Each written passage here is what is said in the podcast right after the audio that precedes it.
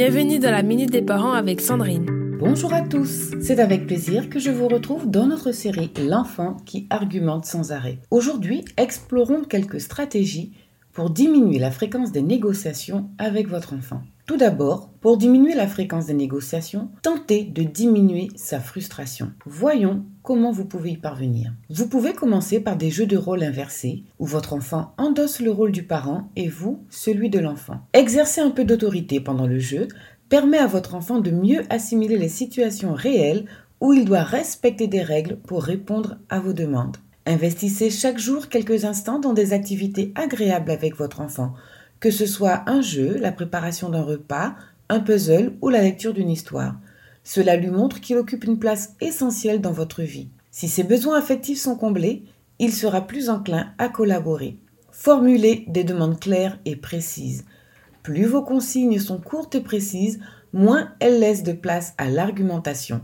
C'est également plus facile pour votre enfant de comprendre ce que vous attendez de lui.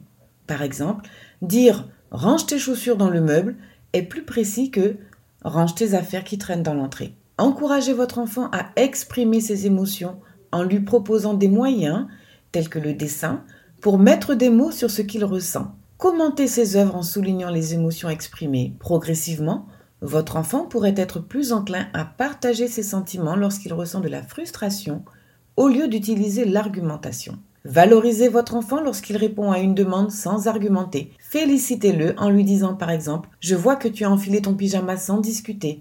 J'apprécie quand ça se passe ainsi. C'est plus agréable. Vos retours positifs encouragent votre enfant à répéter ce comportement constructif. S'il constate que la vie familiale est agréable et s'étend lorsqu'il collabore, il aura moins tendance à argumenter. Enfin, Reconnaissez l'importance de savoir argumenter. À l'école et sur le marché du travail, cette compétence permet de défendre ses idées et de convaincre autrui. Si vous réalisez que votre enfant a raison après avoir entendu ses arguments, n'hésitez pas à réviser votre décision. Cela ne compromettra pas votre autorité parentale. Au contraire, votre enfant appréciera que vous l'écoutiez, renforçant ainsi sa confiance en lui. Voilà, très chers parents, notre chronique touche à sa fin.